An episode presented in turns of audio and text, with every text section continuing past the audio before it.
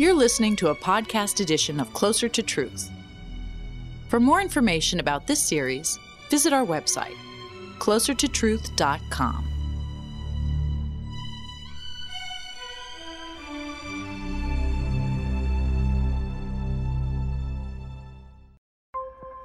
What is free will? Do we have free will? That's the big question. Free will is such a big question that the John Templeton Foundation has funded a multi year study with experts in science, philosophy, and theology. The project is called Big Questions in Free Will. It has 60 participants, four conferences, numerous experiments and papers, all to research, test, discuss, and debate free will. In part one, I tracked how scientists and philosophers are advancing the debate. Now, in part two, I follow the project to its conclusion, exploring the psychological, moral, and social aspects of free will. I'm Robert Lawrence Kuhn, and Closer to Truth follows the project, asking the big questions in free will.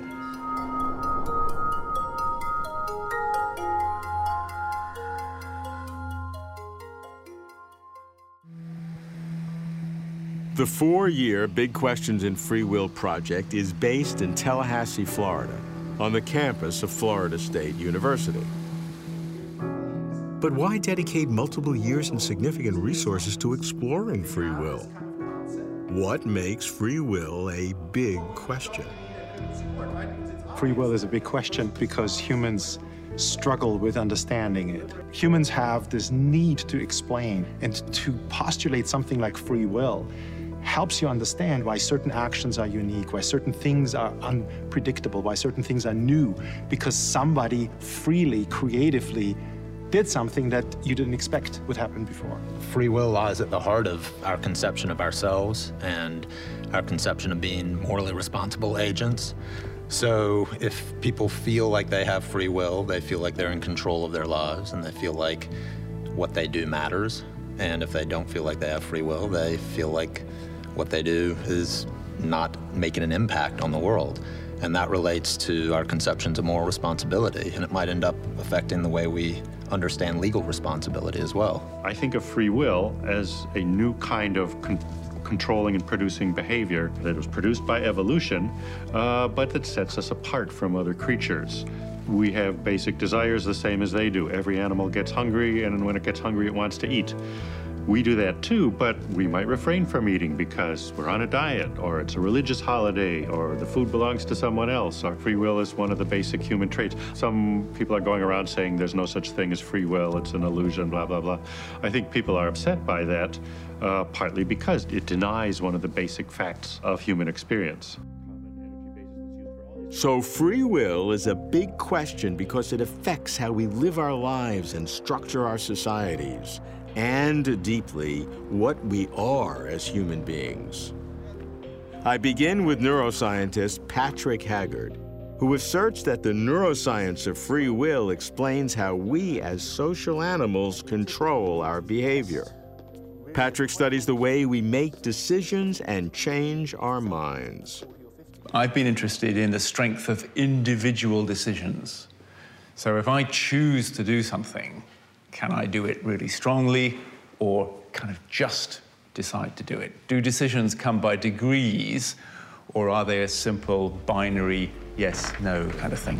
Hi, Jennifer, how was that? Patrick shows me one of his experiments in which he measures the brain activity of a subject when she makes a simple choice to push a button with her right hand or her left hand. Now we're going to ask you to develop an intention to go left or go right and then suddenly switch it to go right or to go left. So we're going to give you the arrow in the center of the circle right at the start, which explains the intention we want you to have. And then as the yellow circle rotates on the screen, it'll give a little, very brief green flash.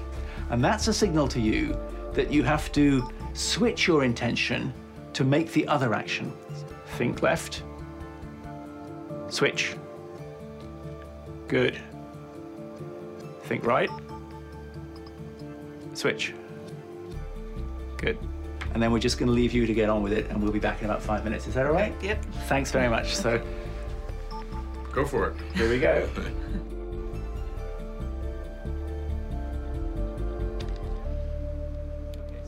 Patrick shows me the results of his experiment. Initially, he ran a test in which he asked the subjects to choose simply right or left.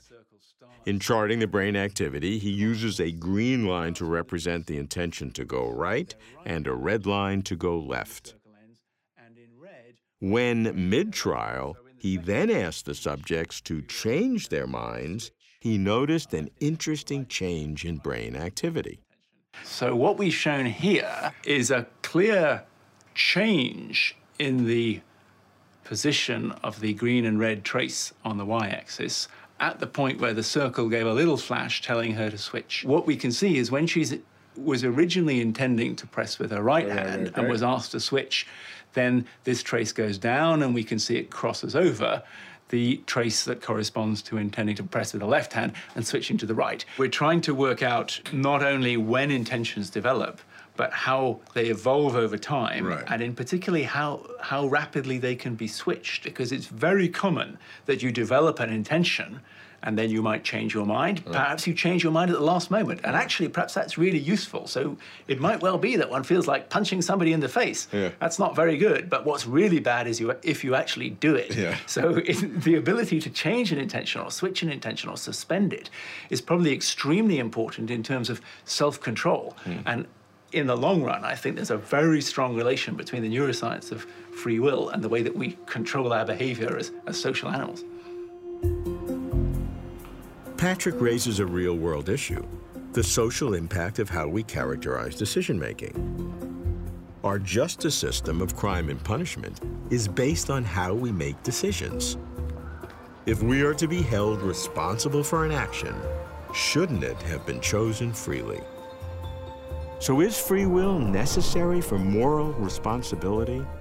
This is one of the big questions that the Free Will Project explores.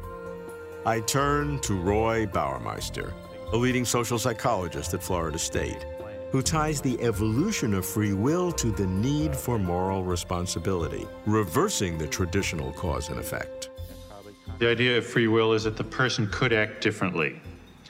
A moral judgment is essentially a judgment about should that person have acted differently. The same with a legal uh, judgment. It's should the person have done something else rather than rob the liquor store.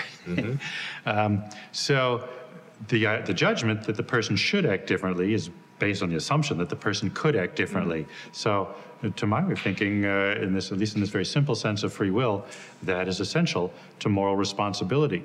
Now, the argument goes the other way too. Why did we evolve free will? Why we develop that capacity? The ability to act morally is one of the crucial things that makes us human, that enables us to function well. Uh, one of the most basic norms is, is reciprocity. Uh, all, all other cultures do if you do something to me, I should do it back to you. Um, that's a kind of moral idea. Um, but to control our behavior by it and actually pay someone back for it, uh, for having for something they've done for us, that uh, that requires a sense of moral responsibility, requires that higher mentality. So developing this better sense of moral responsibility was crucial for our developing of, uh, of culture uh, and goes with this new way of controlling our behaviors that, uh, you know, I think uh, goes by the name free will. If indeed free will and moral responsibility develop through evolution, science should tell us more about them. I ask Adina Roskies, a neuroscientist and a philosopher, who studies how brain imaging impacts philosophical questions. The first big breakthrough, in a sense, was putting people in the scanner and having them make moral judgments. And looking at this really complicated activity and being able to see what parts of the brain are active hmm. when people make certain kinds of moral judgments. For one thing, we can see that when people make judgments that doing harm is bad, for instance, that uh, there are parts of the brain that are usually involved in emotional uh, reactions that are active. And it suggests that moral thinking, at least as normal people do it, is not a purely rational process. Oh, okay. If you've now shown that uh, emotions uh, which we don't have conscious control over, we can't affect decision making. Does that um, degrade the level of, of free will in moral decisions? There's no reason to think that we have to have control over every aspect of our decision making in order to freely choose. And we know we don't have control over all kinds of things. We don't have control over our genetics. We don't have control over our upbringing. We don't have a lot of control over our environment. Uh, and so the fact that there parts of our brain that we don't have control over also doesn't seem to, to make it impossible to have free will. So I think there's a lot about free will that has to do with these uh, higher level executive processes and our ability to control our own reactions. And ultimately, what we're interested in is what are our actions, not what are our judgments or our thoughts. Do you ever envision a time where uh, brain scans can be used in some uh, legal forensic uh, approach to whether a person was fully responsible for their actions in a free will sense? Um, my prediction is it's not that far off, but no matter what the images say, you still have to make some kind of normative decision that isn't going to come out of the images alone about what's our standard for responsible behavior. When is somebody so uh, so impaired that they can't be held responsible. So that decision doesn't go away just because we have more fine grained ways of looking at the brain. To Adina, science will tell us progressively more about how the brain makes moral decisions. But science can never tell us whether a person is morally responsible for a given decision. That will always be a philosophical question. So I turn to philosopher Walter Sinnott Armstrong, who studies what we mean when we say someone is responsible. How do we decide? What are the theories? So to say that someone's responsible is to say that they are the kind of creature uh, who is appropriately subject to some kind of negative sanction or punishment. Mm -hmm. Then there are going to be a lot of different theories about when people are responsible in that sense.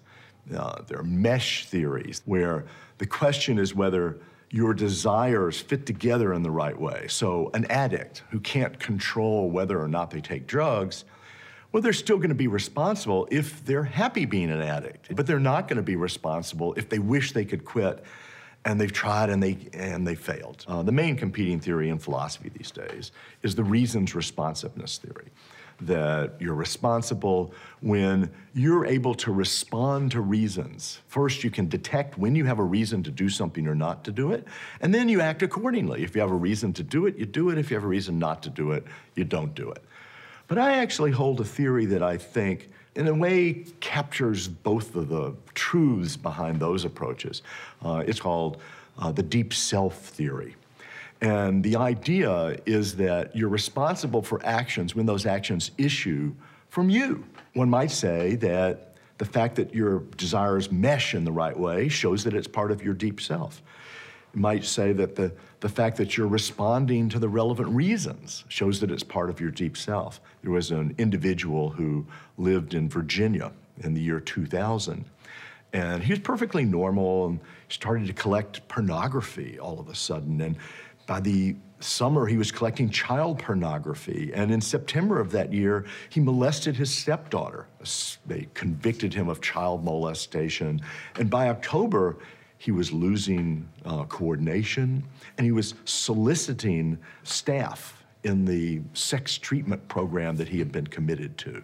All of a sudden, they have to kick him out of this program, send him to jail. Right before he's sentenced, they do an MRI, and sure enough, he's got a big right orbital frontal tumor, which they take out, and when they take it out, he's fine. No more desire to have sex with kids. But then 10 months later, tumor grows back. Now he's got that desire back again. They take it out again, then it's gone again. It, it looks, for all the evidence that we've got, like the tumor is causing this behavior, not him. And what's making him do these things is something outside himself. And that's, I think, the basic intuition behind saying he's not really morally responsible. So the burden is going to be where do you draw the line between the tumor case and the normal person to be able to say these people are responsible and those people are not responsible? And my answer to that question is there are going to be degrees of responsibility. Part of the problem is that the law often wants to say, this person's guilty, we're going to send them to prison, or they're not guilty and we're going to let them out. That forces a dichotomy in a situation that really is essentially a continuum. Responsibility, judgment, guilt, punishment. The chain of causation begins with responsibility, which depends on our beliefs about free will. So, could our beliefs about free will determine how we exercise it? This is a question for social psychologists. Several are participating in the Big Questions in Free Will project. I ask Al Mele, the director of the Big Questions in Free Will project, to describe their work and its relevance. Al, many of the science uh, projects are in the social psychology of free will. What is that? What kind of progress have we seen? Uh, are you satisfied? Oh, I'm, I'm really happy with the results so far. So they're studying a variety of things in uh, social psychology of uh, free will. So the effects of people's beliefs about free will on their behavior is one. Another one is how people think about free will. One thing they test is the effect of lowered confidence that you have free will on your behavior. And one way to induce lower confidence is you make these fake newspaper stories where you have fake scientists saying there's no free will. And they had people read that, and then uh, they had a task in which they could cheat. Those people, the people who read the No Free Will article, cheated significantly more often than the control group who read just a, a, neutral thing. Why do people behave worse when they read that there's no free will, mm-hmm. when their confidence goes down? Well, it could be simple, like they're thinking, hey, I don't have free will, you can't blame me, I might as well go ahead, cheat and steal and, and behave aggressively. Another possible explanation is that people's motivation just to do things in general sort of goes down. So if they have these urges, uh, they don't have much motivation to combat them. You know, it's sort of, it has sort of a depressing effect, uh, let's uh, say, the uh. news that you have no free will. Uh, Roy Baumeister is doing some really interesting work on self control, which is related to free will. If you have no self control at all, then you're just going to act on your strongest urge and you don't seem free. You seem more at the mercy of your urges. Self control seems a novel approach to free will. I should learn more by asking about Roy's work. My goal as a, research psychologist is to figure out what happens inside the mind and so forth that produces the behavior. I got in studying free will by virtue of my research on self control. Self control is difficult, so it depletes uh, some energy, and after that, you're not as good at self control until you, you replenish. Uh, when we found that the same energy is also used for decision making and initiative, and I said, okay, well, this is bigger than self control. That's when we started talking about free will. Roy is conducting two kinds of experiments on free will. The first examines beliefs about free will and how they can change. Robert, this is uh, Michael Ent. He's a PhD nice student in our laboratory. Looking forward to the experiment. Okay. Yes. This was all his idea. He came up with the idea that we could uh, manipulate people's beliefs about free will by uh, manipulating their body's uh, oh. states. Oh. Okay, so there's two conditions. Uh, participants in one condition, they demonstrate a voluntary response. So they bounce the ball in one hand and catch it in the other. They get the feeling of deliberately, consciously controlling their bodies. And that should increase their belief in free will because it, it, calls attention to uh, how they mentally control about their actions. And then participants in the other condition, um, they have their involuntary reflexes triggered. So I blow a puff of air into their eyes and then I shine a light to you know, stimulate their pupillary reflexes. Right, right. That's not something you use free will for. It's an automatic response. That should kind of cue you into the idea that your body works like a robot and that you don't have free will. Okay, so now I'm just going to have you complete this questionnaire about your beliefs and attitudes. And I'll come back. Roy's theory proves to be correct. Subjects who perform voluntary actions report a stronger belief in free will, while subjects whose involuntary reflexes were triggered report a weaker belief. The important idea here is that beliefs about free will are, are flexible, are malleable, subject to cues even coming uh, inside ourselves. And perhaps we shouldn't be surprised that the philosophers who've been debating this for, uh, for centuries haven't reached a decision yet because even each person's own beliefs might change. So, uh, you know, what we might think of as a medical, physical opinion in this uh, very abstract way is in fact something that's influenced by cues coming from inside our bodies uh, and it can go up or down. Next, Roy investigates the individual psychology of free will, asking whether our capacity to exercise free will can change. In Roy's theory, making free will decisions takes energy. And since bodily energy is finite, the more decisions we make, the less free will we have. Roy and his assistant show me the experiment. First, we have people make a variety of decisions. This first task is a, is a choice task. So there's a variety of products on the screen, and I'll ask you to make choices between the two products, one on each side. And then we bring them over to the ice bath, and we put their hand in the ice water and see how long they can take it, both how long they wait until they can actually feel pain, and then also uh, how long they can last total. When you feel pain at first, say now, and when you can't bear the pain any longer, uh, remove your hand and, and say stop. Now.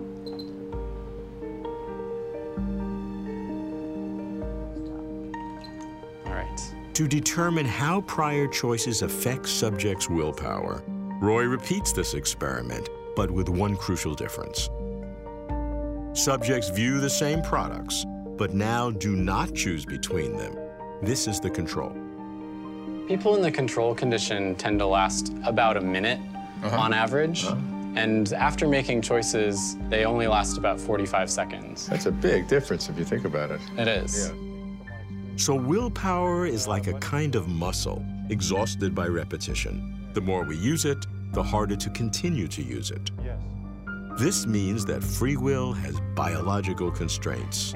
Is this a new kind of free will? Philosophers have been debating for centuries yes or no. Do people have free will or not? Mm-hmm. We should stop trying to give a yes or no answer to what people say free will and instead say, how hard is it or how much does it take for this person to exert free action? What are the things that will make free action easier? What are the things that will impede free action? For Roy, psychology shows the working complexity of free will, how we view it, how we exercise it, and what our capacity is for free action. So philosophers talk about free will. They will talk about exerting self-control. They'll talk about making rational, wise decisions that are good in the long run. Uh, but they had no way of showing that those are really linked in some some fundamental way. Uh, but our research shows that yes, those draw on the same research. They affect each other. They even have common underlying physiological bases in body and brain processes.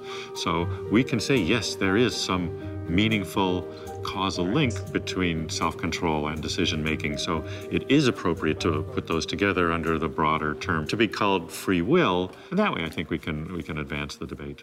As the yellow circle rotates on the screen, I think the work that we've been doing on this project suggests that if you do believe in free will, it may not be as strong as you think it is. Switch.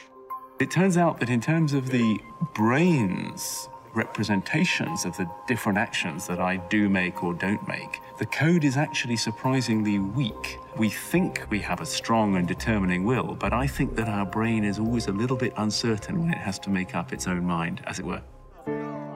I think one big lesson of this project is that any type of serious cooperation between scientists and philosophers needs to go on for years. They have to spend a lot of time working with each other in detail.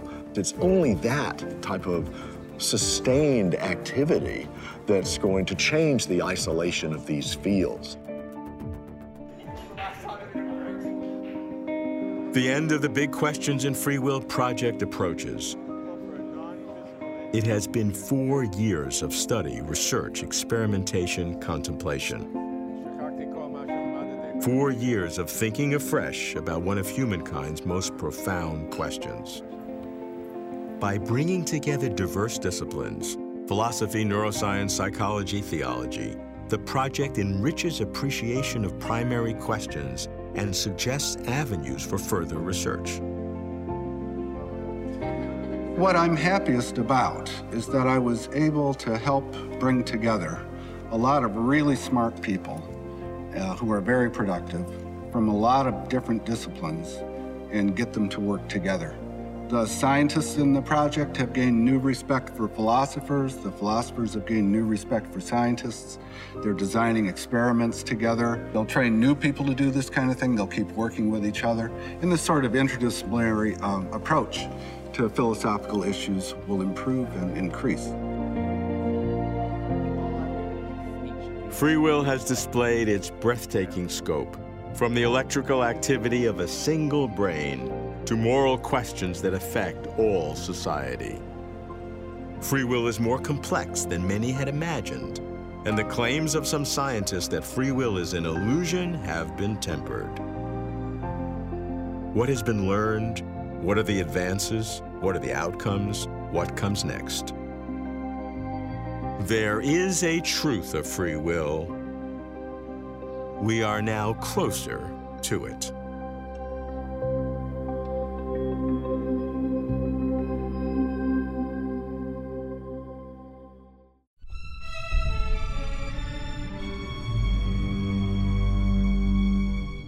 To watch complete conversations with over 100 of the world's leading thinkers on cosmos, consciousness, and meaning, visit our website, closertotruth.com.